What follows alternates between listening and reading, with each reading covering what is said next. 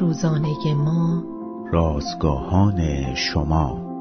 امروز افراد خردمند نه تنها کودک بیت لحم را می پرستند، بلکه مرد جلجتا را نیز می ستایند. روز هفتاد و هشتم از شماره چهارم نان روزانه ما، جشن تولد کودک عنوان و لوقا باب دو آیات هشت تا چهارده. متن امروز ما از کلام خداست. چرا ما جشن میلاد مسیح را متفاوت از سایر جشن تولدها برگزار می کنیم؟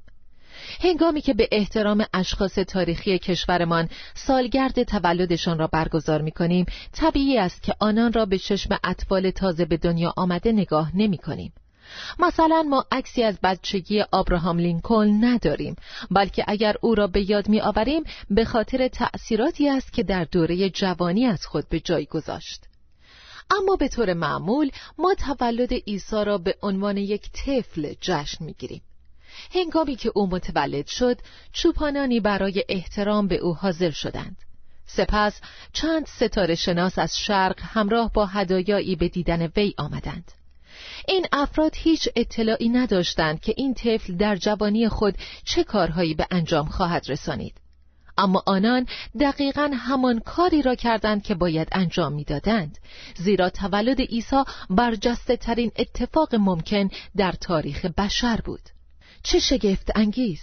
خدا در قالب انسان، آفریننده جهان، به ملاقات زمین می‌آید. لطفاً در برپا کردن جشن تولد این نوزاد لحظه‌ای تردید نکنید. جسم پوشیدن او چقدر عجیب است! در اباحت این طفل کوچک که پرستندگانش را خلق کرده بود تأمل کنیم. بعد به وقایع شگفت انگیز گذشته برگردیم. داستان این طفل همچنان شکل عجیبی به خود می‌گیرد.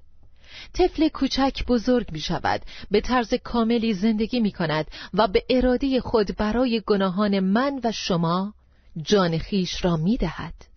تولد این نوزاد را جشن بگیرید و بر نجات دهنده جهان اعتماد کنید.